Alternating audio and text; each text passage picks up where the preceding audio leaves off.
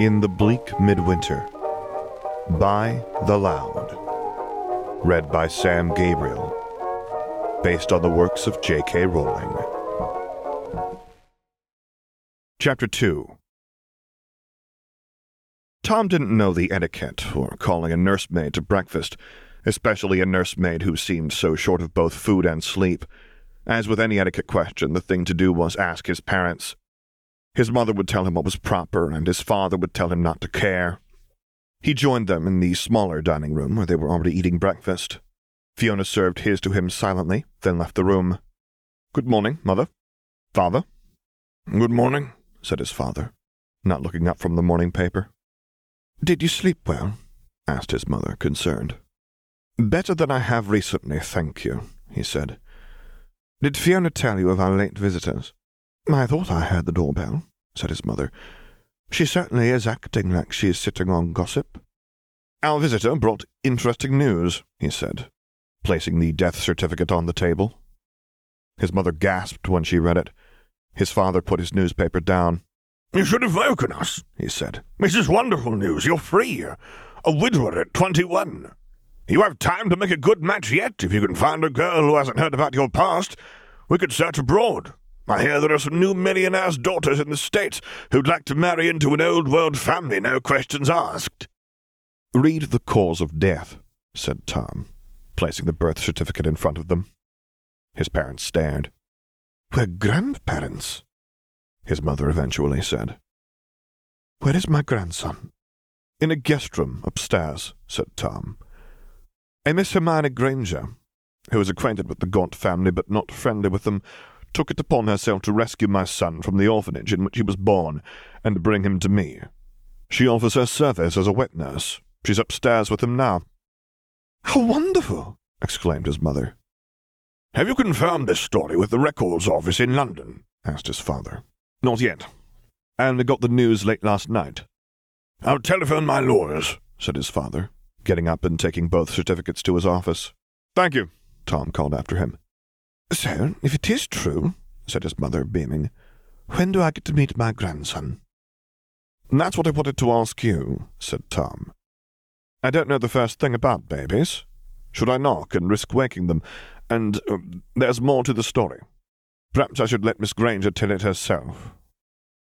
As if on cue, or probably because she'd been eavesdropping, Miss Granger appeared, with his son in a sling at her side. Her hair was much more orderly and contained now, she wore the same ill fitting clothes she'd worn last night, although now they were at least dry and clean. Good morning, she said with some nervousness. Good morning, Miss Granger, said Tom. Allow me to introduce my mother, Mrs. Mary Riddle. I'm pleased to meet you, said Miss Granger. The pleasure is all mine, said his mother, who wasn't looking at Miss Granger at all, but at the baby. Good morning, little Tom. We can't call you that, can we, since we already have one. How about Tommy? Do you like that? I think he likes that. Look at his eyes. Did you see his eyes, Tom? There was no way to avoid noticing those freakish blue black eyes which stared with disturbing intensity. Those eyes must be how Miss Granger recognized him as a wizard, not a normal baby. Your eyes looked just like that when you were born, continued his mother, before they lost that baby blue cast and turned pure black. I've never seen eyes like that aside from yours. He looks just like you did as a baby. There's no question that he's yours. I'm sure he's going to grow up to be as handsome as his father. Oh. Of course, we'll see what the records office says, his mother added apologetically, noting his unsettled look. Oh, good, you contacted the records office, said Miss Granger. Yes, said his mother. Not that we doubt you, of course. You have every reason to, she said. It's good to check. Sit down, Miss Granger, said Tom. Please have some breakfast. I can hold the baby, said his mother, so you can eat although that was clearly not his mother's motivation in making this offer. Miss Granger handed the baby over with some reluctance, but smiled when she saw his mother expertly hold his son. Then Miss Granger ate breakfast. This is delicious, thank you. Have you held your son yet, Tom? His mother seemed poised to inflict those staring eyes on him. No. There is a bit of a trick to it. You have to support his head. Perhaps after we hear back from the records office, and perhaps not even then, whatever they say. Tom, what do you mean? This baby.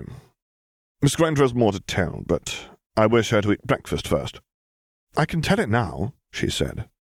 You might as well wait until my father returns from his office, Miss Granger, so you don't have to tell it twice. And truly, you should get a whole proper meal in you before telling the rest, as you might not have an opportunity to finish this breakfast afterwards. What? objected his mother. I would never turn a guest out in the middle of breakfast. We might turn out the Gaunts, said Tom. And as Miss Granger is acquainted with the Gaunts, it is possible that you will feel the same way about her. I would never, said his mother. We shall see how calmly you take the news, said Tom. Perfectly calmly, I assure you, his mother insisted. Tom did not smile. Although he was proud of himself for nipping his mother's anti witch fury in the bud, he looked away from her to Miss Granger, who was gazing at him with measuring eyes. He looked at his food. This witch was observant. His father returned with the two certificates. My lawyers are looking into this. They'll telephone back when they have the news. Oh, good morning. You must be Miss Granger. I'm Thomas Riddle, Squire of Little Hangleton. Thank you for bringing this news and baby to us, assuming you're telling the truth. Thomas, said his mother. Thank you for checking my story, Miss Granger replied to his father. I can see you're very protective of your family. Not protective enough, his father grumbled. Miss Granger set down her fork. You can't be blamed Eat your breakfast, Miss Granger, interrupted Tom. We can discuss such things afterwards. She didn't, while his mother cooed nonsense at the baby and Tom and his father discussed railway construction. Miss Granger took a sip of tea.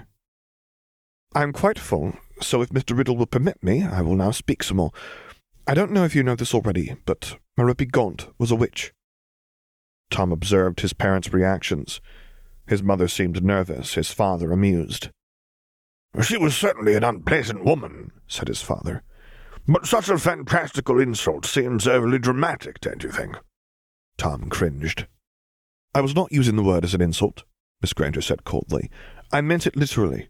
She was a witch, from a family of witches and wizards. She ensnared your son with magical potions and spells. Tom's mother's attention was fixed on the baby. She cooed quietly and meaninglessly. She had him drink a potion called Amortentia, which is called a love potion, although it cannot create true love. She also used a mind control spell called the Imperius Curse, which is illegal by our laws. Our? His father had caught the word. She was the sort of witch who gives the rest of us a bad name, said Miss Granger. She took another sip of her tea as this sentence took effect. I need proof, said his father. You can't just come in here claiming you're a witch without proof. Miss Granger nodded. She drew her wand from her sleeve. Tom tried to suppress an embarrassing cringe, but he did not have good experiences with wands. I suppose I should ask you what sort of demonstration you'd like. I'm not going to inflict a love potion or Imperius curse on anyone here. She waited a moment, as if anyone in her audience was capable of speech, then shrugged, waved her wand in a particular way, and said, Expecto Patronum. Tom didn't know why one might want a glowing silver otter swimming through the air over one's breakfast table, but if one did want such, magic was probably the only way to obtain it. After some playful swimming, the otter faded from existence. His father looked at him. Did Merope do things like that? Not like that, no. She mostly just made things explode when she thought I had slighted her. Once, when she thought I'd looked at a waitress in an inappropriate way, she... He found himself unable to finish the sentence. Miss Granger saved him by continuing her presentation. Merope was an uneducated witch. She never went to school, and her home education was quite lacking. The Gaunts were very poor examples of wizard kind. You shouldn't infer anything about other witches and wizards from them. I understand, said his father, and Tom took a deep breath of relief. This is important to understand because this baby is a wizard. His mother, who had been doing a remarkably good impression of someone who was paying no attention, suddenly stopped her meaningless cooing. Would you like me to hold the baby again, Mrs. Riddle? asked Miss Granger. His mother didn't say anything, but she kept hold of the baby when Miss Granger went to take him. Miss Granger backed off. He is a wizard, and will grow to be a very powerful one. There's no way of preventing him from being a wizard. The only question is, what sort of wizard will he be? Very powerful, you said, said his father. That's obviously the sort of wizard a riddle would be. What powers are we talking about? Miss Granger looked at his father and hesitated. Eventually, she said, There are various branches of magic. I mentioned potions already. Most potions aren't as evil as what Merope used. Many are useful in healing, to relieve pain, regrow missing limbs, cure diseases, and so on. I took a wet nurse potion so I could feed your grandson. A skilled witch or wizard can use potions to provide cures that seem miraculous. A potions master can invent new potions and create cures for diseases which are currently incurable. I should also mention the more frivolous uses of potions to change hair color, create fireworks that look like animated dragons, and so on. His father nodded. I'm going to take notes. He got some paper and a pen and jotted some things down. Continue. I also mentioned mind magic, like the Imperius curse Merope used on your son. It's worth noting here that, according to what your son told me, he was actually able to fight his way free of her curse through force of will. This is quite a rare talent. If his son inherits that force of will, combined with his mother's magical ability, he will be formidable. This was obvious flattery, but Tom felt a surge of pride anyway, and saw the same on his father's face. He read upside down as his father jotted down mind magic, Imperius curse, and resistance. Any other mind magics? Legilimency, which is mind reading, and occlumency, resistance to mind reading, perfect storage, recall, and sharing of memories, mind healing for those who have suffered trauma. Memory erasure and modification can be useful in this branch of healing. And in other fields, I imagine, said his father dryly as he took notes. Tom felt a surge of irritation at his father's transparency. Miss Granger was clearly trying to put a positive spin on magic. It wouldn't do to seem too interested in other uses. Yes, she said. The Ministry of Magic uses obliviation, memory erasure, extensively, to give the impression that we don't exist. The Wizarding World looks very hard to stay hidden from muggles. It's illegal for me to be telling you any of this, according to the International Statute of Secrecy. I personally believe that this law is flawed, as it makes no exception for the families of muggle-born wizards younger than school age. I am breaking this law, knowingly and intentionally, as a protest. At least she wasn't the law-abiding kind of goody-two-shoes then. It is absolutely essential that you don't reveal this to anyone. If it got back to the ministry, your memories would be erased, and I go to prison. You have my word, Miss Granger, said his father. She looked at his mother as if her husband's words didn't apply to her, too. And mine, of course, his mother said. We don't wish to be thought mad, in any case, added Tom. It is enough that my own parents believe me. You can't blame me for being skeptical before, said his father angrily. The story is unbelievable without solid proof. I don't, I agree. I experienced more than enough proof first firsthand to convince me. I'm glad you were not subjected to such convincing proof, but could live in blissful ignorance a while longer. I never thought you were mad, Tom, said his mother. Only your story was mad. Perhaps I was mad to believe it. I think your madness kept me sane, Mother. I wouldn't have been able to withstand being disbelieved by everyone. So, what other types of magic are there? said his father, pen poised over paper. Charms, she said, which is a large, varied category, including the Patronus charm I demonstrated. There's also a charm to repair objects, for example. I thought it would be a good demonstration to repair some little broken thing, so you can see some useful magic, but nothing here is broken. His father drained his teacup and threw it to the floor, where it shattered. There you go, he said cheerfully. Miss Granger smiled. Thank you. She waved her wand at the pieces. Reparo. The pieces drew together like long-lost friends until the teacup was whole and perfect once again. His father picked it up off the floor and inspected it carefully. He refilled it with tea from the pot and checked for leaks. There were none. He nodded approvingly and set it on the table. What else? Transfiguration, turning things into other things. Turning lead into gold must be right useful. She shook her head emphatically. Transfigurations are temporary, usually wearing off in minutes to hours. Forging money is highly illegal, and also unethical, as it would destabilize the whole economy. I was joking. Sure you were, father. Show us some legal transfiguration, then. She pointed her wand at the repaired teacup, which turned into a turtle. The turtle slowly walked across the table to the dish of scones and took a bite out of one before it turned back into a teacup, with a small piece of scone floating soggily in the tea. His father picked it up to inspect it again. It's a pity we can't invite our friends over to be entertained by tricks like these. Ah, well, At least we can enjoy our own private showing. Then there are ancient runes, which can be inscribed onto objects to turn them into magical devices. It would take some time to demonstrate that. There's also arithmancy, used to calculate other forms of magic precisely. It's not generally regarded as being interesting to demonstrate, and divination, which frankly is mostly nonsense since the future is not set in stone. But I should mention it to be complete. She clearly felt very strongly about this. Oh, and ritual magic, oaths, and ceremonies of fealty, honesty, protection, and such. Those are the most common types of magic. Tom could see his father take a breath in preparation for asking a question, so he spoke first to head him off. So the question is do we want to be involved with magic at all? Miss Granger has generously volunteered to search for an adoptive wizarding family for my son. Should we feel that we are not up to the task of raising him? Tom's parents stared at him as if they again believed him mad. They both spoke at once. You'd give up How your own we pretend son? that magic doesn't exist now? A grandson, our own flesh and Think of the blood. opportunities. It was gratifying to see Miss Granger, powerful witch, nearly jump from her seat when the telephone rang. It had that effect on nearly everyone. The Riddles were the first family in Little Hangleton to install a telephone in their home, and the reaction of Rubes was at least as much of a benefit as the ability to speak with people far away. That will be my lawyer calling back. said his father. Excuse me. He left for his office again. He's your son, Tom. His mother took advantage of the silence to plead. Your own son. She held the baby out to him as if this proved something. His father returned from his office shortly. He's your son, Tom. He said through his broad grin. Assuming Merope ensnared only one man. We can't ask her, as she's lying in a pauper's grave near London. The story checks out.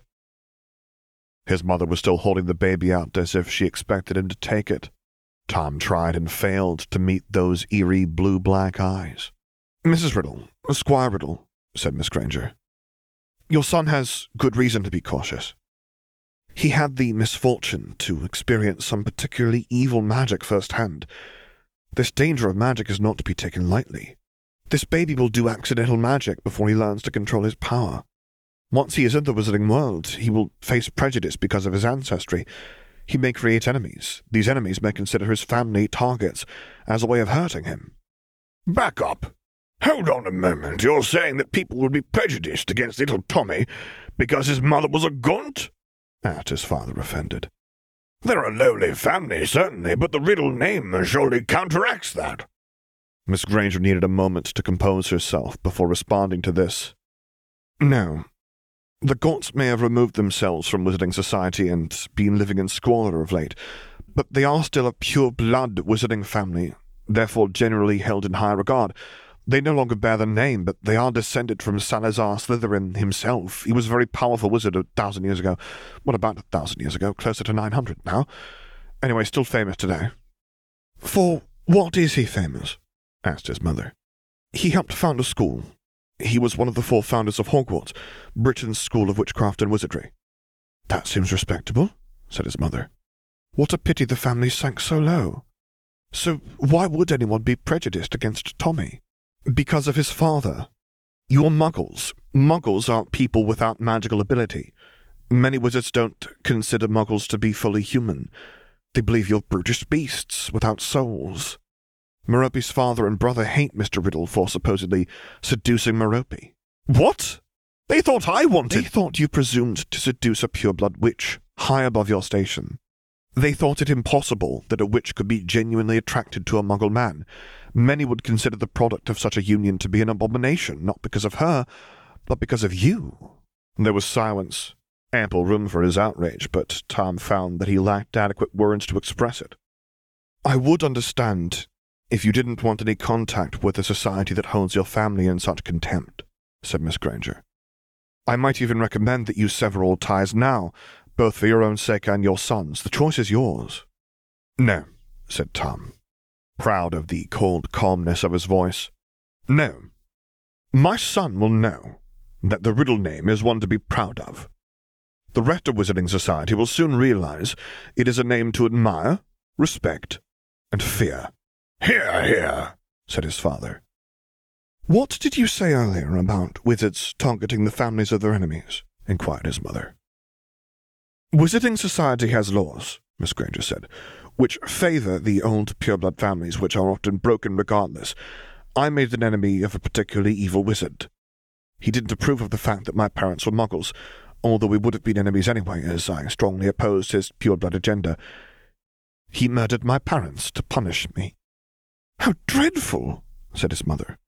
I'm very sorry for your loss, Miss Granger. Is this criminal still at large? asked his father.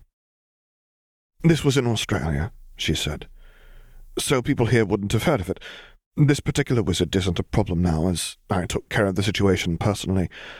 I merely gave this as an example of the type of danger you might face in wizarding society. Tom admired the coldness with which she admitted taking care of the situation personally. Are you Australian, Miss Granger? asked his mother pleasantly, as if at a lady's tea. I have been trying to place your accent. I'm sure it's one I haven't heard before, but I don't believe I've ever met an Australian. I came here from Australia, she said, although I've also spent time in Bulgaria and in numerous other countries, at least in passing. I suppose my travels could account for the fact that my accent isn't quite like anyone else's. Well, we're delighted to have you here, said his mother. Tom had the feeling there wouldn't be much point to asking the witch more about her past, as he'd merely get a further demonstration of her creativity. My plan for today, Miss Granger said, is to grant Mr. Riddle's wish to see some better examples of wizards than the Gaunts, to give him an idea of the sort of wizard Tommy might grow into if all goes well. Well, I can't actually introduce you to anyone, I can at least take you to a wizarding district so you can see wizards going about their business, doing their shopping and such. Would that suit? That would be an excellent start, said Tom. I shall accompany you, said his father. Miss Granger looked distressed. I would rather not attempt to smuggle more than one muggle into a wizarding district at a time. Showing magic to a muggle is illegal. When I break the law, I try to be discreet about it. I see the sense in that, conceded his father. Oh, all right, Tom may go without me. Thank you, father, said Tom, who would have felt safer with his company, illogical as the thought was. We will travel by a magical method known as apparition, which is nearly instantaneous, but unfortunately quite uncomfortable. I can transport myself, Tom, and Tommy. You could leave Tommy here, suggested his mother. What if he gets hungry? asked Miss Granger. We might be out for hours. I could feed him some goat's milk, suggested his mother. Miss Granger pursed her lips. No, she said. Anyway, let's prepare for our outing. We should dress to blend into our surroundings. I have some wizarding clothes that might fit you. Uh, can't you just conjure something? asked Tom. She shook her head. It's much easier to fool muggles with conjured clothing than wizards. Many magical shops have anti deception charms to prevent theft that could react badly to conjured clothing. I have real clothes that should serve well enough. Couldn't you buy something while you're there? inquired his mother. I have virtually no money, apologized Miss Granger. Just enough for a few minor purchases, I think. You didn't think we would expect you to pay, did you? said his father. The Riddles can pay our own way, I assure you. I apologize, I meant no offense. Then bring whatever amount of Muggle money would be sufficient for a Muggle shopping trip. You could exchange it for wizarding money at the bank there. I still think you should start off in wizarding clothing for the best initial reception. Let us remove to the solarium to examine this wizarding clothing in the best light, said his father. Miss Granger, I will show you the room, and you may bring the clothing there. He rang the bell to call Fiona. We are done with breakfast, he told her. They left for the bright, spacious solarium. I have it with me, she said, drawing a small beaded bag from her pocket. His mother looked at the bag skeptically. The weather is cold, Miss Granger. I don't believe clothing that could fit in that would be sufficiently warm. She laughed. This bag holds more than you'd think. She then impassively plunged her arm up to the shoulder into the tiny bag and rummaged around. It must have fallen to the bottom by now. Accio Ron's robes. She pulled out a crumpled wad of fabric that may have once been black, but was now mostly grey. She shook it out. Lint, dirt, and a few dead leaves fell onto the floor. Sorry, I think this should fit you, Mr. Riddle. You're tall like Ron was. You can just put it on over your shirt and trousers instead of your jacket. I can get these wrinkles out, no problem. She did with a spell. I'm sorry, there's no getting this bloodstain out. That's from a cursed wound. This one, what's this one from? I think it's just gravy. Scourgify. That's better. Tom was apparently as tall as a man named Ron had been. It would not be appropriate to criticize the gravy stain of a man in his grave, but he could protest the overall concept. You're lending me a dead man's clothes. Her eyes were too bright as she looked at him. He doesn't need them any more, she said somewhat shakily. Wouldn't this be extremely creepy, disrespectful to his memory? I'm sure he'd want them put to good use, she said. They were hand me downs anyway. Do witches not believe in bad luck? He was wearing Muggle clothing when he was killed, in Australia, trying to defend my parents, so there's nothing unlucky about the robes. Well, a lot of his clothes were hand me downs, and his brothers, whether they wore these or not. She trailed off, then rallied her courage and tried again. The previous Warrows were all very brave, honourable men who would go out of their way to help a Muggle if they had a chance. They would all be glad to lend you their robes, I'm sure. So, presumably, the robes were perfectly safe for men who were neither brave nor honorable. Tom reached out a hand for the robes bravely. No, wait. Maybe it was sufficient to leave off just the honorability. They look old. Aren't they out of fashion by now? She tried to suppress a laugh. Wizarding fashion changes extremely slowly, or perhaps not at all. It's a very tradition bound culture. Tom was out of objections. He put the garment on. Wizarding fashion was apparently stuck in the Middle Ages. There was a simple elegance to the design, although a definite shabbiness to the execution. That looks great on you, the witch said, causing his estimation of her observational skill, which had previously been high, to drop precipitously. You look very handsome, said his mother. Tom rolled his eyes. I am well aware that I would look handsome even in a potato sack. My physical attractiveness is apparently what got us into this mess in the first place, as that's what caught Merope's eye. It brings me no joy to be reminded of it. Maybe she was charmed by your modesty, smirked his father. I'll change into my witch's robes in my room and meet you back here. Then I'll give you a tour of Diagon Alley. I must ask you to stay close to me and follow my lead. I can't have you wandering off and getting lost. Of course, said Tom. I'm glad I'm not going, if that's the required dress, said his mother once the witch was out of earshot, hopefully. With all these powers, I don't see why wizards would have to dress so shabbily, said his father. I believe only the ones who are willing to associate with us do, said Tom. The better sort would never lend us their clothes. They saw the sense in this. His father went to his office for some money to solve this problem as soon as possible. When the witch returned, she was dressed in dark blue robes which were less faded and worn than the one she'd loaned him, although by no means new. They still seemed too large for her thin frame. She took Tommy back in her sling with an extra blanket. He immediately started rooting for her breast. After apparition, darling, she said, I'd rather you not throw milk up on me. Have you been side-along apparated before? she asked Tom. When he shook his head, she said, I warn you, you're probably going to feel quite motion sick. I'll take you to an out-of-the-way alley so you can be sick in peace, then clean you up if necessary. He nodded, suddenly incapable of speech. Hold my arm tightly, and I'll hold yours. It's quite important we don't lose each other in transit. See you later, Miss Riddle, Squire Riddle. Don't worry, I'll take good care of them. His mother called, Good luck. But then he was whirling through emptiness, trying to hold on to Miss Granger's arm with a hand that either was or wasn't still connected to his wrist. He couldn't tell. Just as suddenly he was throwing down sideways, uh, oh, up. He was dimly aware of Miss Granger cooing. It'll be all right, darling. Yes, that was very uncomfortable. You may have your milk now. That's much better, isn't it?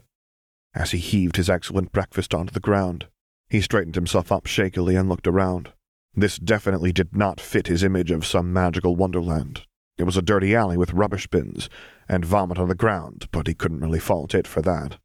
Scourgify, said Miss Granger with a wave of her wand, and the vomit was gone from the ground and his person. Can you walk? she asked. He nodded, since she hadn't asked if he could talk. This way. She led him to a. a.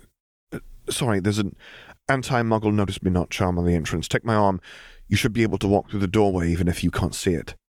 He did as he was told, and soon entered what was obviously a pub, although with a different clientele than he was used to. Everyone was in wizarding robes. Tom noted with a mix of joy and despair that more than half of the witches and wizards were better dressed than their little party. None were as pathetic as the Gaunts. This gave him hope for his son's future, and simultaneously embarrassment for his immediate situation. It was intolerable for a riddle to look worse than average at any gathering. That may have been the least disagreeable trip I've ever taken from Little Hangleton to London, remarked Tom casually and quietly for it would not do to seem at all amazed by his surroundings. The train takes so long. Apparition gets more tolerable with experience, said Miss Granger. Now she sat him at a small table. Try butterbeer. She went to the bar and bought two. It has a tiny bit of alcohol, not enough to worry about. He tried it. His mouth liked it, but his recently emptied stomach didn't trust it. He gave it some time to adjust. Where are we? A pub called the Leaky Cauldron, said Miss Granger. The gateway to Diagon Alley and a conduit for all walks of wizarding society. The pub had a large fireplace. Sometimes the flames turned green and people stepped out of it or into it, so that was another doorway. A grand couple appeared from the fireplace, beautifully dressed, sparkling with jewels. They had a peculiar little servant with them, with grey skin, huge green eyes, and furry ears. It was dressed in a rag, the maximum contrast possible to the finery of its masters. It rushed around its lady's skirt, removing the faintest traces of ashes from the hem. Tom drew close to Miss Granger, although he caught another disturbing whiff of amortentia when he did so like opening a door in a storm and realizing he'd been breathing stale, stuffy air before. The sensible thing to do was to close the door and not let the storm in. He did his best to ignore this and spoke quietly. That couple over there, that's the look we need to go for. Where can we get clothes like that? What? This was not the question she'd been expecting. Everyone in this pub treats that couple with the utmost respect. Look at how everyone steps aside for them. They didn't have to wait at the bar for their drinks. They got them immediately. That's how the riddles will be treated. But you're just trying to blend in unobtrusively. You're not trying to join the aristocracy. Of course I'm not trying to join the aristocracy, he agreed. I'm already in it. The wizarding world must simply recognize that. They won't, she said in a furious whisper. You're a muggle. My son's not, said Tom. If I'm going to raise him, I intend to do it right, and that means giving him the best possible start in life. No riddle is going to start at the bottom. This is ridiculous, she said in her furious whisper. You should count yourself lucky if your half-blood son is tolerated in wizarding society at all. What's ridiculous is the suggestion that any son of mine would not start at the top, said Tom calmly. I just have to establish that that's where we belong. I'll start with the clothes. You can't be accepted into the pure blood wizarding society by just buying the right clothes? Of course not. I'll also need accessories, like that little grey thing they have with the big green eyes. Miss Granger closed her eyes and rubbed her temples. Eventually she said, That's a house elf. You are not getting one. Maybe not today, he said agreeably, for she clearly felt strongly about this, and it would not do to have an unseemly disagreement in public. Tom tried the butterbeer again. It really was good. He was tempted to linger over it while enjoying the parade of wizards and witches, but he had to get out of these rags and into something more appropriate to his station. The three of them finished their drinks of butterbeer and breast milk, and Miss Granger led him through an enchanted brick wall to Diagon Alley proper. Tom did not stand there staring like a rube, instead striding forward as if he knew where he was going. Tom did not stand there staring like a rube, instead striding forward as if he knew where he was going, which tailor shop do you recommend, Miss Granger? I don't know, not of the quality you want. Hmm, well, we'll look. He changed his business-like stride to a lazier stroll. We need to go to the bank first to change your money, she said, so he followed her there. Gringotts Bank was a towering architectural creation of white marble staffed by goblins, Miss Granger whispered. Don't cross them. Never, ever try to cheat them. They went to a teller, who gazed at them with small dark eyes. I am Grumrog, it, he said. How can I help you? Good day, said Tom. I would like to exchange this muggle money for wizarding money. Do you have an account with us? Tom looked at Miss Granger, who shook her head apologetically. No, said Tom. Then you will be charged standard rates. Could you please give me some information about opening an account here? Tom said. Grumrog stared at him for a little while, then said, We would be glad of your business. Muggle money or wizarding, it's all the same to us. And handed him a scroll, which Tom pocketed to peruse later. Then the goblin counted his money. How would you like that? In galleons, sickles, and or knuts? Galleons and a bit of change, said Miss Granger, saving him. The goblin nodded. For an amount this large, there was a half percent fee. That seems reasonable. What was unreasonable was the large pile of gold coins, with a few silver and bronze, that the goblin put on the counter. I'll carry it, said Miss Granger, putting it in her bag. What kind of barbarians used actual gold coins rather than paper? Gold was heavy. Thank you. Oh, and I was wondering if you could recommend a good tailor shop where we could spend some of this. asked Tom. Grumrog stared for a moment. Antonio's, he said eventually. It seems popular among wizards who have a lot of money to spend. Perfect. Thank you very much, Grumrog, said Tom. Could you please give us directions? They were instructed to head towards the Owl Emporium, make a right, look for a glimmer in the air, rotate Widdershins thrice, tap their wand on the statue of a rampant walrus, go up a hidden staircase, and ask for Antonio. Tom hoped Miss Granger had gotten all of that. Thank you, she said. She led the way. I'm not a very good guide, she apologized. I don't know anything about what you're interested in. You're the best guide I have, said Tom. The goblin's directions proved correct, which surprised Tom, as he'd assumed they had been a joke. But no, soon they were in a tailor shop, one wall of which was covered in moving photographs of witches and wizards in the finest raiments. A short little gray haired man whose movements were as quick as a bird measured him with a magical self propelled measuring tape and offered various fabric swatches and designs for his consideration. Miss Granger attempted to tell Tom that he should take all the time he needed, as she'd brought a book to read, but he soon dissuaded her of that notion and had her measured and looking at swatches and designs as well. He certainly couldn't leave her as she was. It was frankly embarrassing to be seen with her. Wizards might dress their servants in rags, but riddles do not. A woman at a man's side made for a larger canvas on which he could paint his wealth. But there's no point making clothes to the measurements I have now, she said. I don't want to be this skinny for long. Madam, what kind of tailor do you take me for? asked Antonio, offended. Of course, my clothing resizes itself to fit as you change. My measuring tape doesn't measure simply your size now, but your potential range of sizes. Oh, I guess that's all right then. This was Tom's guide to the wonders of wizardry? Please excuse my companion, said Tom. She's unaccustomed to tailors of your quality. Antonio forgave her faux pas with a nod. Now we can discuss color, fabric, and design. I need clothes I can duel in, she said, that don't impede my movement at all, quick draw wand holster in the left sleeve, and that I can breastfeed in. I see, said Antonio. He took some quick measurements of Tommy while he was at it. You still have many choices for color and design.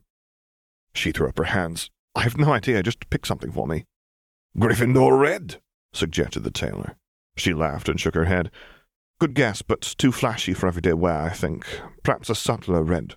Tom couldn't judge that too harshly when he essentially did the same thing. We've heard such good things about your artistry as a tailor, said Tom to Antonio. I have complete faith in your choices. We want to impress without tackiness. Then just tell me where you would like your wand holster. Left sleeve, Tom said smoothly. The little man, pleased with their flattery, told them to return in two hours for their clothes. How shall we pass the time? What other shops do you recommend? asked Tom. We'll need shoes, jewelry, and obviously my companion is in dire need of a hairstylist. Antonio's suggestions were so numerous they had to write them down to keep track of them. They thanked him and left. You wanted to buy a newspaper, Miss Granger reminded him. I warn you, the Daily Prophet is not particularly accurate, but it will give you an idea of what people are discussing. You might as well get a subscription, as you seemed committed to this project. They went to the newsagents, filled out a form to subscribe, and paid. His address, the Riddle House, Little Hangleton, raised no eyebrows. Tom took pleasure in being more comfortable in wizarding shops than his magical guide was. She might know magic, but Tom knew money, which was much more relevant in these settings. He wore her down with shopping until she had no strength left to protest being put in a salon chair and subjected to hairstyling. She sat there numbly as the hairstylist went into raptures about her gorgeous curls. She left with cascades of gleaming ringlets, a silver comb engraved with ancient runes, a collection of potions, a dazed expression, and a scroll with detailed instructions of which products to use daily, which only on the new moon, etc. Tom checked his new pocket watch. Our clothes should be ready by now. The tailor was pleased to see them and show off his work. Tom took his new clothes to a changing room and looked in the mirror. The ragged robes Miss Granger had loaned him looked completely out of place on a riddle, but once he changed, the image that haughtily returned his gaze was perfect. His new robes were true black, as black as his hair and eyes. They had an elegant sweep that the tailor had assured him was obtainable only by the acromantula silk blended into the fabric, which was otherwise yeti fur, warm for winter. Worn open, they revealed the collar of his fine white linen shirt, stylish yet extremely comfortable trousers, and a silver buttoned brocade waistcoat woven in a pattern that subtly suggested green snakes. Tom had always admired snakes, such graceful creatures.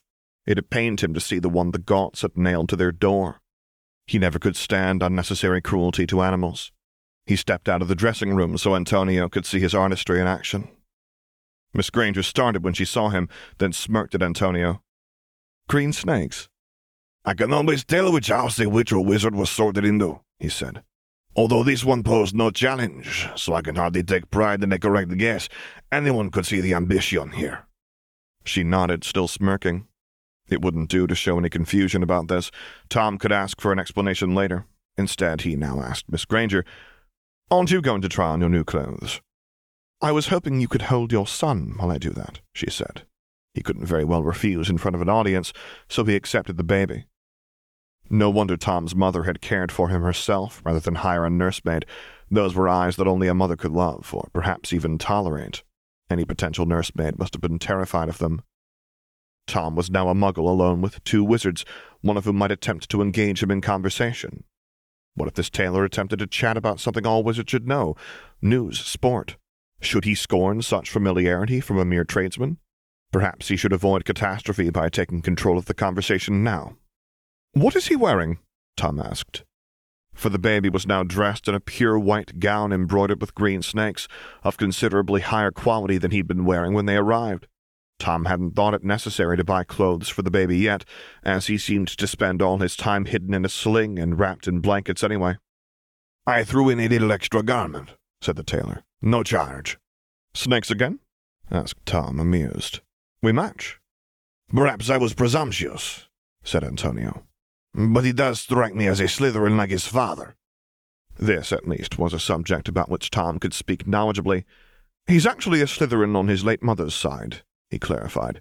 She was the one descended from Salazar Slytherin. The tailor did not react as if Tom had simply related a mildly interesting family anecdote. His eyes widened. Descended? You mean actually descended? Actually of the blood of Salazar Slytherin himself? Yes, through his mother's side. My late wife Merope of the Gaunt family of Little Hangleton, now tragically deceased. Terrible business. She was in London among muggles when she unexpectedly went into labour without my knowledge. Muggles don't know the first thing about healing, so she died in their care. It's a miracle my son survived. The tailor was aghast. Muggles? A descendant of Salazar Slytherin himself dead at the hands of muggles? They meant well, Tom said mildly. I'm trying to put the whole tragic business behind me. I have a son to care for. Now, it's a good thing Miss Granger happens to be visiting from Australia. She generously volunteered to care for my son, even going so far as to take a wet nurse potion, so she can feed him herself. I don't know what I'd do without her. I had no idea I was in the presence of such an illustrious family. Now, this was more like it. This was the proper reception for the Riddles. Well, we were dressed in rags when we arrived, so the mistake is understandable. As I was mourning my dear departed wife, I thought it appropriate to dress humbly and to put no care at all into my appearance. But Miss Granger convinced me that this would be an inauspicious beginning for my son's life. She insisted on this shopping trip so I could buy a suit of clothes that represent a fresh start, rather than the robes that remind me of my life with Merope. Perhaps I should replace my whole wardrobe. An excellent idea. How fortunate that you have such a sensible friend. Indeed. My lord. Lord? The Riddles were only squires, but the Slytherins apparently ranked higher. May I ask a favor? It would be a great honor and a boon to my business if I could take a photograph of the young heir of Slytherin and post it on my board of satisfied customers. He indicated the board, flickering with moving pictures of wizards and witches. Tom nodded graciously. It's no trouble at all. I'm happy to endorse such a talented tailor. The tailor fetched a peculiar camera would you be so kind as to stand by that wall, my lord? It makes a good background. Tom did, holding the young heir of Slytherin in his arms. If he turned those disturbing eyes to face the camera, he wouldn't have to face them himself. He gave the camera his haughty best, although he couldn't suppress a smile, proud of how quickly the tailor had recognized a family of importance. The magical camera apparently could develop its own pictures, as Antonio pulled a photograph out in moments. You look so proud of your son, the heir of Slytherin, in my shop. That's my boy, said Tom, beaming. The blue didn't come through in the photo, of course, so father and son seemed to have matching pure black eyes. They'd be the blackest spots on the board. Would you please write your names and titles on it? The tailor got a feather and a pot of ink. What was Tom supposed to do with that? How could it be that wizards, with all their marvelous devices, were still writing by dipping a feather in a pot of ink? How could they not be using fountain pens in this day and age? My apologies, but as you can see, my hands are full, said Tom, indicating the observant and eerily silent baby in his arms. Weren't babies supposed to cry a lot? If you would permit me, I would be honored to hold the young heir of Slytherin, the tailor groveled.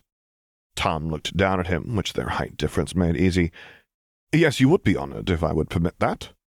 He made no move to relinquish the baby to this common tradesman. My apologies, sir. I did not mean to presume.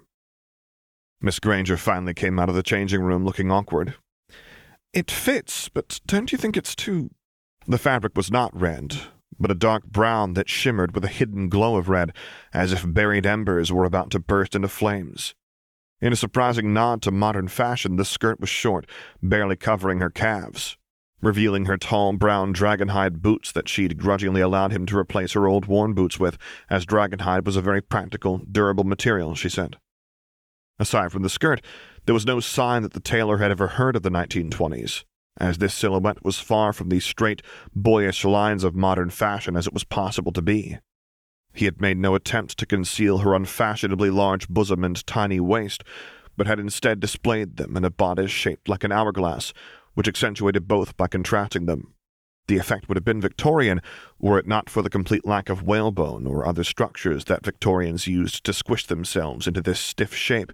Instead, in a way that would have been impossible without magic, the fabric clung to her every muscle and yielded to every movement, leaving her lean, lithe torso as free as an acrobat? A snake. Yes, a snake, exactly. It certainly is very, said Tom, but I don't think it's too. But this skirt, look at this. She spun, and hidden slits in the skirt allowed it to open like the petals of a flower, revealing lean legs clad in nothing but trousers, if they could be called that, of a similar close fit as the bodice. Had she been an attractive woman, with the bare minimum of softness and charming coquetry, the view would have been titillating, but as she more closely resembled a predatory animal, the view was thrilling in the same way as a sighting of a rare wild creature. You did specify clothes that would give you complete freedom of movement for dueling, fretted the tailor. So I couldn't use too much fabric in the skirt, but neither could it be tight. You did as I asked, thank you. These are the most comfortable clothes I've ever worn. I just don't usually wear clothes that look so. Beautiful? prompted Tom. Well, yes, she said. You'd better start, said Tom. I'm going to have to look at you whenever I want to see my son. There's no need to make the experience more unpleasant than it has to be. He judged correctly. Her expression was amused by his frivolous interest in aesthetics, rather than offended at this slight in her appearance. All right, if it's important to you, she said indulgently, as if he were a toddler insisting that the peas on his plate not touch his potatoes. Now, if you would be so kind as to hold the baby, Mr. Riddle's hands would be free to write on this picture from my board, said Antonio. I'm enjoying cuddling my son right now, said Tom. Could you write for me? he asked her. Of course, said Miss Granger, taking quill in hand. She looked at the pictures that were already up to get an idea of the format, then wrote, Tom Marvolo Riddle, heir of Slytherin, and his father Tom Riddle, heir of Riddle. Her handwriting was much better than Tom's would have been with that instrument, but not up to the standard of the beautiful calligraphy on many of the other pictures. I would also like to get a picture of you, of course, said the tailor. I'm not the heir of anything, she said, looking at the board. You needn't be, he assured her. I also serve performing artists, international Quidditch stars. I'd love to be able to point to your picture as an example of the sort of work I can do for duelists. Please pose as if you were dueling. She acquiesced to this and stood against the backdrop as requested. Ready? she asked. Ready. Tom had a sudden urge to run for cover as, fat as a striking snake, Miss Granger drew her wand from her sleeve and wielded it at the camera, moving it with precise yet somehow powerful movements. Then she abruptly stopped. Oh, that was wonderful, said Antonio. And thank you very much for not completing that curse. That would be a poor payment for your excellent work, said Miss Granger. Tom suspected that child care was an unusual career choice for witches with Miss Granger's skill set. Then he reconsidered that. Perhaps dueling skills were required to deal with a tantruming young wizard. On her picture, she wrote only Hermione Granger. Tom would have thought her more creative. Tom leaned in close to her. There's room to write more, he said. Write Australian duelist. Her eyes widened briefly, but then she smiled and did as he'd told her. Antonio beamed and put her photograph on the section of the board with the athletes. Tom paid the balance due, pulling coins from his new wizarding wallet, which was more capacious than should have been possible. He promised Antonio more business in the future. The tailor handed him a parchment scroll. Now that I have your measurements, you can albie an order at your convenience. Just authorize the funds from your Gringotts account on this form. Tom nodded as he tucked the scroll into one of the numerous pockets of his new robes. Thank you, I will. Owen, could you recommend a good restaurant for lunch? Many of my clients enjoy that Truffe Emeraude. Once their old clothes had been tucked away in Miss Granger's beaded bag, and the directions to the restaurant tucked into her mind, they bade the tailor farewell and left. I'll teach you how to write with a quill when we get back, she assured him as she took his baby from his arms. Thank you. I could have studied that wall of pictures for hours, he added. That was like a who's who. He put your picture in the section with the old pureblood families, she marveled. With the Malfoys, the Blacks, the Lestranges. Where else would the heir of Slytherin belong? Tom asked rhetorically. I need to learn all of these families to know which are worthy of associating with. Before lunch, let's go to a bookshop and get Nature's Nobility, she said. And some other books besides. They did, but Tom soon regretted this decision, as once Miss Granger was in a bookshop, there seemed to be no way to extract her. He had finally discovered one category of things for which she shopped with enthusiasm. Tom was interested in the books as well, but at this hour had other priorities. Miss Granger, not all of us had the privilege of keeping down this morning's breakfast, and it is now lunchtime. I assure you that these books will still be here after we eat. She grudgingly conceded this point. They purchased her selections, stashed them in her beaded bag, and headed to La Truffe Emeraude. Tom was certain that they wouldn't have been allowed into this restaurant in their former clothing. He was pleasantly surprised that they'd been allowed in without a house elf.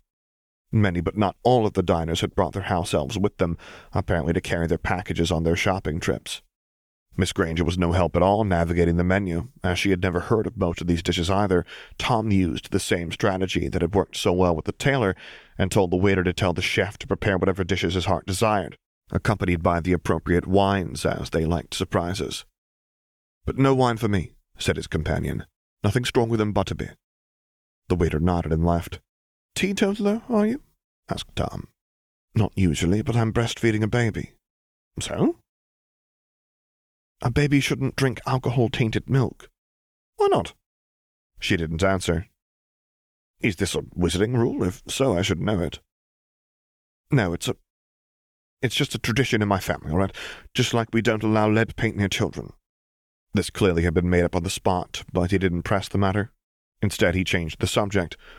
Why do our fellow diners and shoppers need elves to carry their purchases? He quietly asked his guide, wheeling in close to that disturbing, stormy scent of amortentia. Are beaded bags like yours rare? Not very, and the beads are optional. But their audience can't see how much money they're spending if they use bags like mine. Ah, seems a bit gauche. More than a bit, if you ask me. Still, if that's the game, we need to play it. Where can we get a house elf?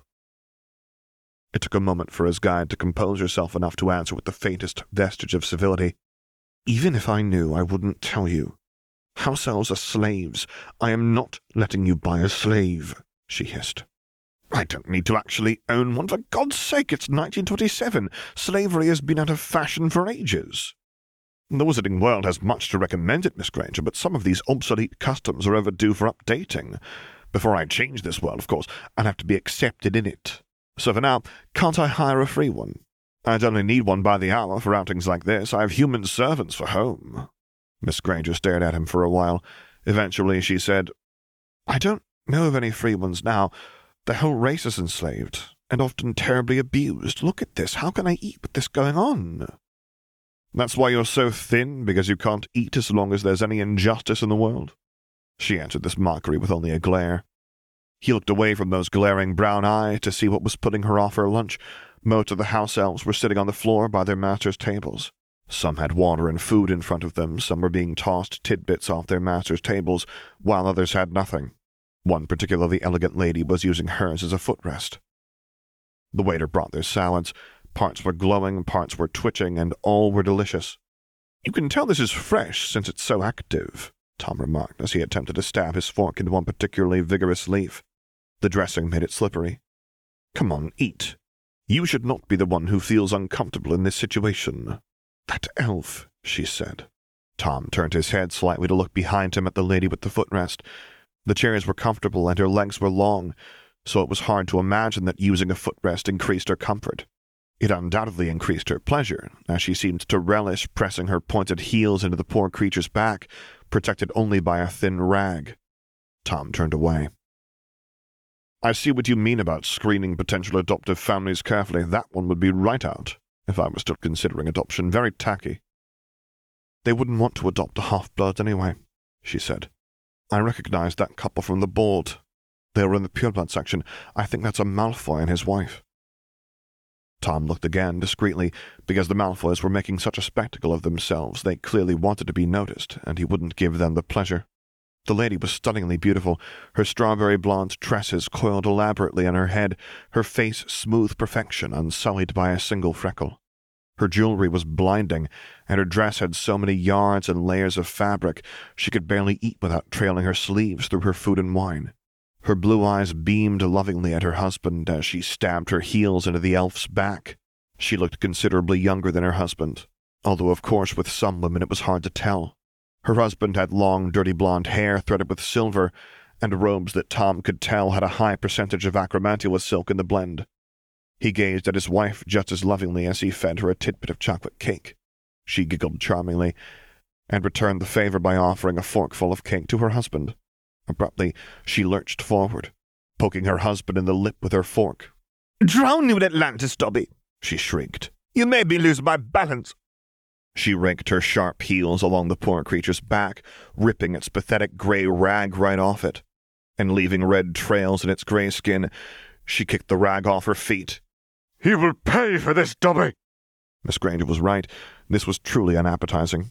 Tom now understood that she had recognized him as a man of good family and taste, who might want to wash his hands of the whole wizarding world and leave these savages, these Gaunts and Malfoys, to their primitive customs. There was so much room for improvement here. It could take him years to get the wizarding world into a decent enough shape to be worthy of his son. Still, it had to be done. He couldn't let his son grow up thinking things like this were normal. Tom cast a commiserating look in her direction, and was surprised to see her reaching into a pocket of her skirt deeper than should have been possible. I'll kill Harry's grey shirt, she whispered. She drew her hand out, holding a small, crumpled wad of grey fabric. Whatever. Tom turned back to the terribly gauche couple. Excuse me, how much would you like for that elf? he asked pleasantly. Malfoy turned to see Tom, relaxing languidly at his table. What? Since he doesn't seem to suit your needs, and I happen to be in the market for a new elf, I thought I'd do you the favor of taking him off your hands. How much? Who are you? Malfoy demanded. Tom looked surprised at this question. Tom Riddle. I've never heard of you. Oh? Tom raised one amused eyebrow to let everyone know that this admission said more about Malfoy's ignorance than Riddle's obscurity. Then I will keep this simple and say only that I am the one asking if your elf is for sale. You needn't trouble yourself to understand anything else about me.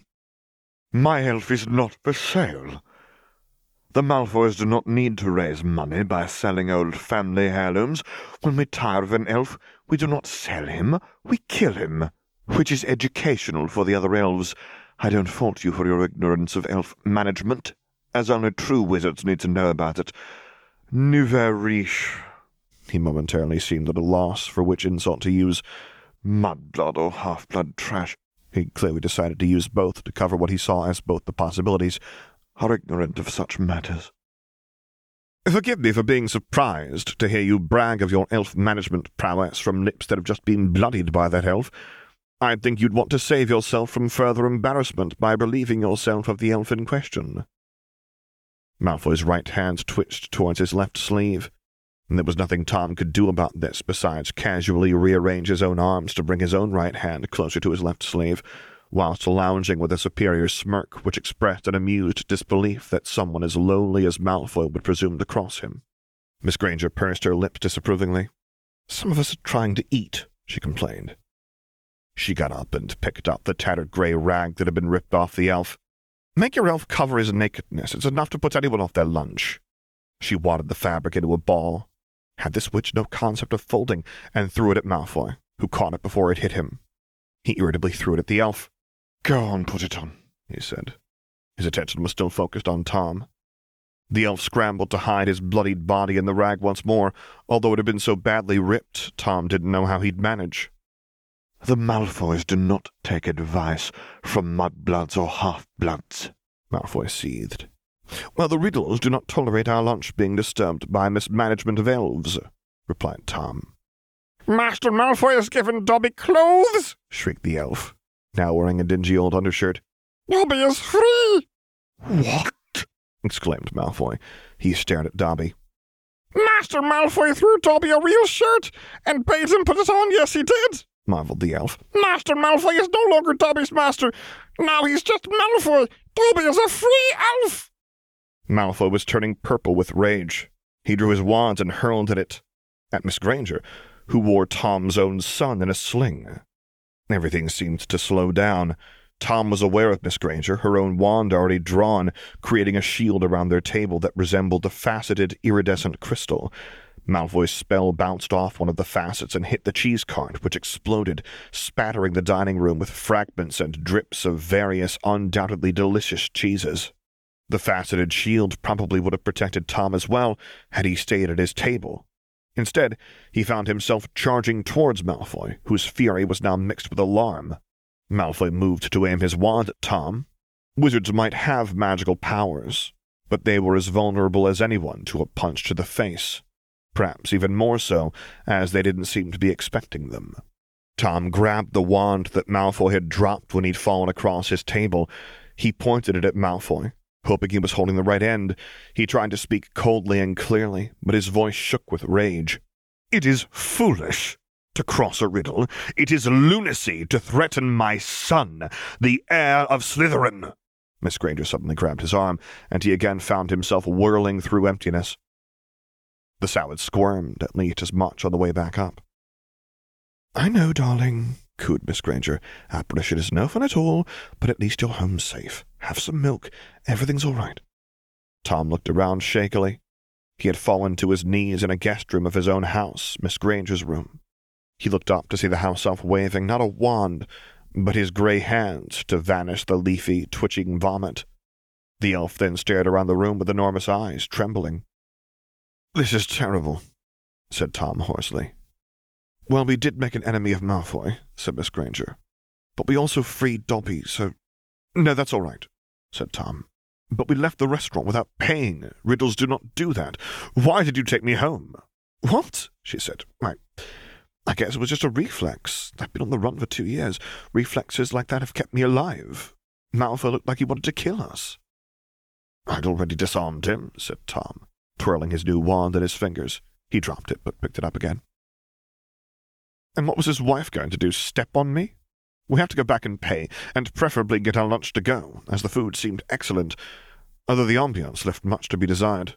We have to apologize to the restaurant staff for the disruption and explain that Riddles always pay our debts. We never take what isn't rightfully ours.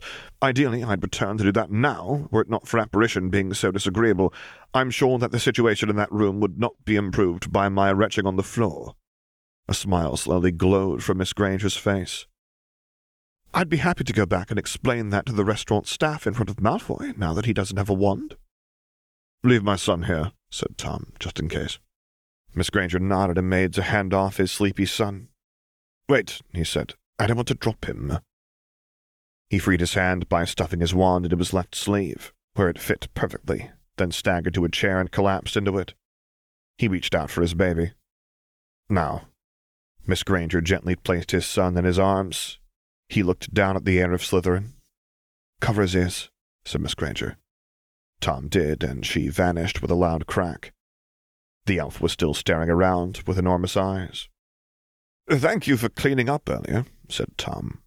You didn't have to do that, of course. Welcome to my house, the Riddle House, in Little Hangleton, Yorkshire. I imagine this is all a shock to you. The elf stared silently. We were not properly introduced, so let us do introductions now. I am Mr. Tom Riddle, son of Squire Riddle of Little Hangleton. He paused, but the creature was silent. I heard your former master call you Dobby. Is that the name by which I should call you, or is there another you prefer?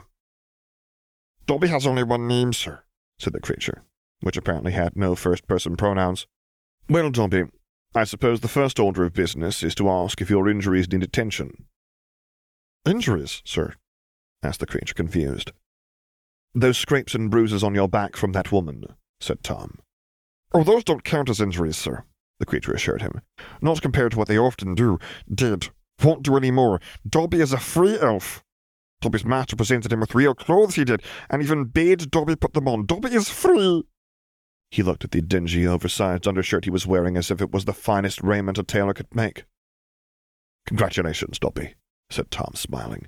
Dobby is a free elf! Yes, we've covered that. Let me know when there's room in your head for an additional thought, as I have a proposition for you. Dobby is free. Yes, you're free. Dobby is a free elf. Absolutely. Dobby can. What does a free elf do, sir? Listen to the proposal of the man who punched your former master in the face. Yes, sir. How would you like to work for me? Random odd jobs and errands, irregular hours, absolutely no physical punishment, unlike at your previous situation, room and board, a uniform better than that undershirt you're currently wearing, and wages of. He did the math in his head, then divided by two and rounded down to account for the creature's height and likely desperation. A galleon a day. What say you? A galleon a day! shrieked the elf. Subject to negotiation, of course. Tom backpedaled. Oh, sir, a galleon a day is too much for Dobby. Dobby doesn't know what he'd do with it. I certainly don't wish to burden you with more money than you have use for. What do you feel would be a reasonable wage? The creature thought. It blinked its huge green eyes several times. A galleon a week? it timidly asked. You drive a hard bargain, Dobby. A galleon a week it is. He held his hand out to the creature. We have a deal. Tom was afraid he'd offended the elf, who simply stared at his hand for some time. Perhaps he was supposed to bow, as in Japan, or seal the deal with some completely foreign elf custom. These creatures were apparently freed from slavery by being given dingy undershirts, so who knew what other peculiar customs they might have? Just as Tom was about to withdraw his hand, however, the elf reached up his own to shake it with a hand that felt like leather. Thank you, sir, said the elf, tears welling in his enormous eyes. No wizard has ever before deigned to shake the hand of Dobby, sir. Well, it's about time. Miss Granger reappeared with a loud crack, a large paper bag, and a smile. I'm surprised a place like that does take away, she said. This is a lot of food. I'm sure it's enough for your parents as well. Welcome back, Miss Granger, said Tom. I was getting worried that I'd sent you to your death for the sake of my pride. There was no trouble, she said. The Malfoys had left by the time I got back. I offered to pay for the cheese cart, but the manager said the Malfoys had already taken care of it. Perhaps the Malfoys weren't completely hopeless then. The time consuming part was suggesting to the manager that elves should not be allowed in the dining area at all, as they pose a tripping hazard. They should be off in a separate room, eating and drinking until their masters need them again, and also talking with their fellow elves unobserved by their masters, as they have very few other opportunities to gossip and plot, but I didn't mention that. Thank you for, he shouldn't say, getting me, freeing this elf. He's overjoyed. He accepted my offer of a paid position at the Riddle House. Oh, good, she said. I was concerned that no wizarding family would hire him now. Tom should have haggled his wages down further. He looked at the creature, which was looking up at him nervously. I suppose that introducing you to my other servants will be complicated, as they're all muggles. Tom wouldn't have thought it possible for the creature's eyes to get any bigger, but they did. Dobby's not supposed to show himself to muggles, sir. The statute of secrecy. I know. Would it help if Dobby disillusioned himself, sir? The elf suddenly disappeared. Oh, well done, Dobby, said Miss Granger quickly. I can barely even see your shadow. She'd saved Tom from making a fool of himself by shouting, Where did Dobby go? Instead, he said, That will be acceptable, Dobby. You will not let yourself be seen by my other servants. I will, however, introduce you to my parents, who will be delighted by this addition to the Riddle House staff, I'm sure. They're probably in the dining room now. Let's all meet them there. Tom got up, feeling only slightly wobbly. It would not do to drop the heir of Slytherin. The Gaunts had been complete fools not to capitalize on their ancestry. I can carry him, said Miss Granger. You're carrying the food, said Tom. I can carry my own son. Dobby isn't carrying anything, said Dobby's disembodied voice. You are taking a well deserved break, said Tom. Come on, pretend you're not here until we get to that part of the story. They went to the smaller dining room, where his parents were indeed having lunch. His mother got up from the table and ran to hug him, or perhaps to hug her grandson, as she claimed him from Tom's arms without even a by your leave. Back so soon? asked his father. Seen it all already? Not nearly, but I've seen enough to decide that I do want to be part of my son's life, said Tom. And we brought you some takeaway from a good restaurant. Hermione placed the bag on the table. I see you found some clothes that fit you well, said his mother, eyeing Miss Granger's unfashionable figure. I should get change, she said. No need to delay your lunch, said his father airily. And Tom, I'm glad you found clothing more suitable for a riddle. Tailors then work remarkably fast, Tom explained, and the price was reasonable. He'd added that last bit just to see Miss Granger's reaction and was not disappointed. His father took the food out of the bag as if unwrapping a Christmas present, but one that he actually wanted. I trust you can tell us what all this is, Miss Granger. Sorry. She helped herself to a roll that had been on the table when they arrived. High end wizarding food seems pretty weird to me. They worked their way through the mix of muggle and magical food as Tom, with some assistance from Miss Granger, related their morning's adventure. His father was suitably impressed that he'd so quickly got at least some of the wizarding world to acknowledge the importance of their family when he heard of the prominent position in which their photograph had been placed. But it's all based on a lie, objected Miss Granger. He assumed you must be a pure-blood wizard because people can't imagine that a descendant of Salazar Slytherin could possibly marry anyone less. Don't put words in my mouth, Miss Granger. I did not lie. I never claimed to be a pure-blood wizard. Yes, but you stole Malfoy's wand and threatened him with it. That does strongly imply that you are at least a wizard. No, it doesn't. I could have been threatening to shove it up his nose. Would have served him right, too, if you hadn't stopped me. What? exclaimed his father, for they hadn't got to that part of the story yet. The room was suddenly full of a high-pitched, choking laughter that seemed to come from nowhere. Tom's parents practically jumped out of their seats. You might as well show yourself, Dobby. The elf became visible in the corner, still laughing. Dobby is very sorry, he choked. Dobby tried to act like he's not here, but Dobby finally realized that Malfoy was just punched and disarmed by a muggle. Dobby has served the Malfoys for centuries and never seen a Malfoy bested by a muggle before. Now Tom had to tell the story out of order, with more interruptions and expressions of concern from his parents than he would have liked. So you've made an enemy of this Malfoy family, said his mother.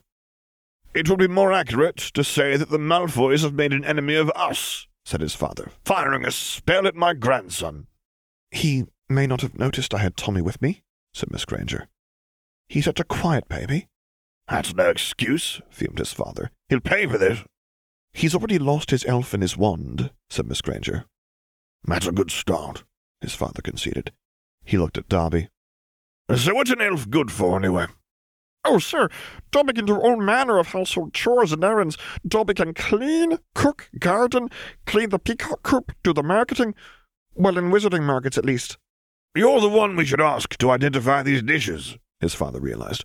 What's this? Tastes like squab, but significantly larger.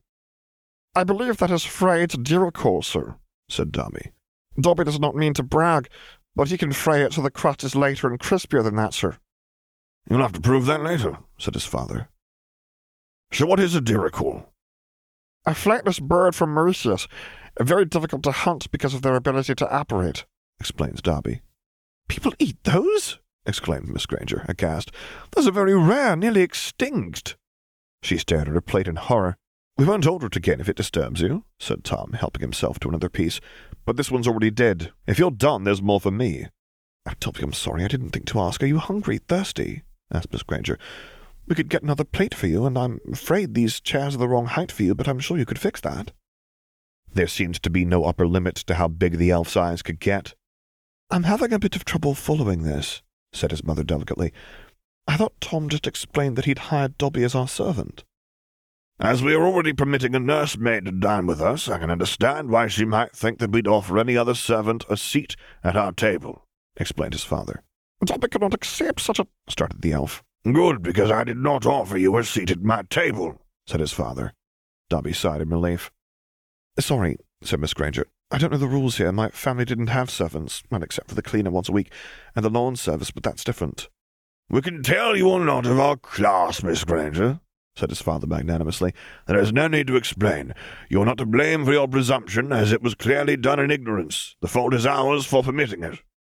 As Miss Granger glared at his father, a few coiled springs of her hair escaped from the flattering style into which they had been so recently coaxed, and instead stuck out of her head at gravity-defying angles. Miss Granger is not our servant, said Tom hurriedly. In the most literal sense, we have not discussed salary at all, so she is not in our employ. By taking the initiative to rescue my son from the orphanage in which he was born, she was acting as a free agent, and thus would more properly be called a family friend. Tom watched nervously as his father considered this. He finally nodded. If we are to introduce her as a family friend visiting from Australia, who volunteered to care for my grandson out of the goodness of her heart and is welcome at our table, she will need significantly better clothing than she was wearing when she arrived. I now see that she cleans up well enough, so this should be possible. Perhaps any faux pas can be explained as cultural differences between Britain and Australia. That could work. Miss Granger nodded in approval, his father hadn't asked her opinion. Young maidens can serve as witnesses, said his mother, so your role is physically possible, if socially unusual. People expect us to be socially unusual after the squire's son married an ugly poor girl, grumbled his father. A pretty poor girl wouldn't have been unheard of, but ugly. I doubt anything we do at this point will be considered shocking. He looked to Miss Granger. Mary will take you shopping this afternoon to buy you more suitable clothes. It makes sense that an Australian lacks appropriate clothing for a British winter. I'm not going shopping again today, said Miss Granger firmly. I have more important things to do. After today's events, this house needs stronger security spells than the ones I installed when I first arrived. Dobby, could you please help me with that? Of course, said Dobby. Dobby's better at magic than I am, explained Miss Granger. He can apparate through anti-apparition walls that would stop me, for instance. And he doesn't even need a wand. He's inherently magical. I hope you appreciate what a skilled and loyal servant you now have. We do, said Tom, for she clearly felt strongly about this, and he didn't want to know how she would react to ingratitude. Improving the security walls should be done immediately, she said. I'm done with lunch. Enjoy your dinner call. Please come to my room so we can discuss the system design together. The elf nodded. When Dobby is done with that, you are to show him to his new quarters, and give him his lunch and time to eat it, she said. As his father was too shocked to respond to this order, Tom replied himself, saying, Yes, Miss Granger. Good. After I'm done with the security system, I'll take Tommy back to feed him, and then I will take a nap. With a look at Dobby, she led him from the room. And you mistook her for a servant, laughed Tom, not caring if Miss Granger was out of earshot yet or not. For the text of this and other stories by the same author, visit the AO3 and fanfiction.net pages of The Loud. The music is Shy by the New Orleans Trio. For more stories that I've recorded, visit my website at samgabrielvo.com. There you can find a link to my Discord server where I record things live for your enjoyment. And finally, as always, thank you for listening.